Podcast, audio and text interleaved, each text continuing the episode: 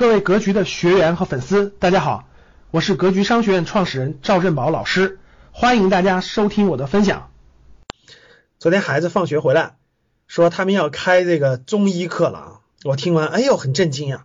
小学五年级，现在这个教委已经要求各个班级啊都要开这个中医课了。然后我说谁讲啊？他说语文老师、班主任代讲。哎呦，我说那个有教材了吗？他说还没有。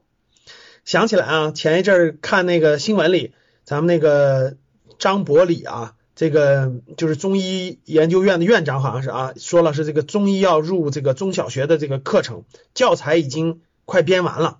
啊，我觉得真是很欣慰的一件事啊，因为大家都知道，这个孩子从小他学的很多这个这个这个各方面内容，咱们初中都学过很多生物课呀，学过很多方面，我觉得这个中医其实更重要。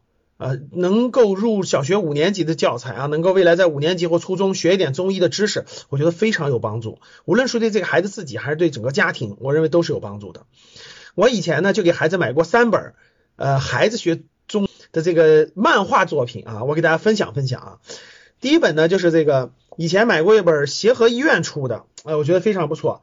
北京协和医院出的一本《协和医生说》。是一个漫画版本的一个讲医的啊，协和医院啊，医生说，协和医生说，那这本书呢，讲的就是坚持做好这些事儿，健康生活一辈子啊。我觉得这个呃也非常权威啊，讲了很多这个细节，包括这种饮酒的危害呀，包括生活习惯呀，包括运动、心理健康啊，疾病的防治啊，健康的饮食啊。呃，幼儿的这种健怎么健康，皮肤的健康等等，都关键是拿漫画的方式展示的，哎，所以我们家孩子看的呢，也就非常这个这个这个容易理解啊，容易理解。所以这本书呢，就是我给的，我觉得能用得上。正好现在学校也开中医课了，很好啊。第二呢，就是呃，人体使用手册呢，吴清忠老师写的人体使用手册呢，有一本亲子漫画版。亲子漫画版啊，我觉得也非常好，是用漫画的方式讲中医健康养生的，孩子完全能看懂啊，而且很有兴趣啊。漫画版的 第二本子是推荐给大家，让孩子看。他你买了以后放在家里，他他不仅看一次，他感兴趣了他又会翻，感兴趣了又翻。所以我就跟我家孩子说，我说你把这几本书认真研究完了，同学们的这个中医课上你都可以做，你努力争取当中医课代表。第三本书。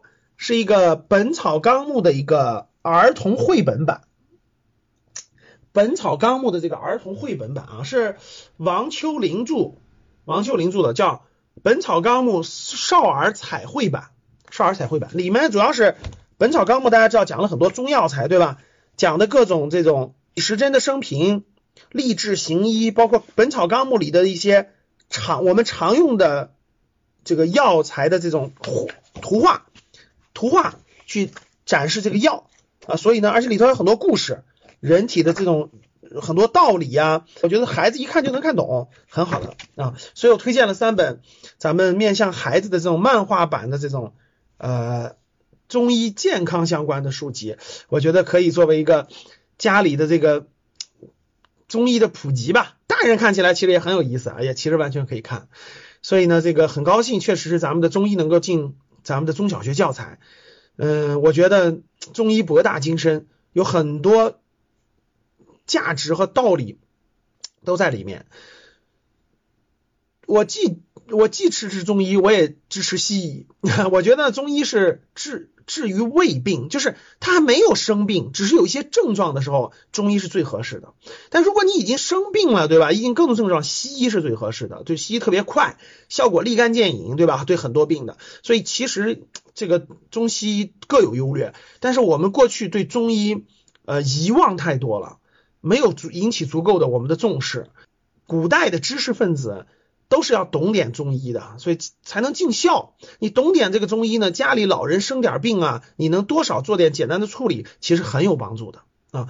我以前在面授班的时候，我讲过，这个我们家这个孩子如果简单的生点这个简单的这个这个感冒啊、发烧啊等等病，基本上都是我现在用我学过的这种中医的这个方式方法推拿呀，这个煎点药啊，相关的这个工作去刮痧呀、去艾灸啊去处理。所以我觉得真的非常非常有价值，能够推广中国的这种文化，推广中医，我觉得是很有意义的一件事，也是格局希望做的一件事。感谢大家的收听，本期就到这里。想互动交流学习，请加微信三幺幺七五幺五八二九三幺幺七五幺五八二九，欢迎大家订阅收藏，咱们下期再见。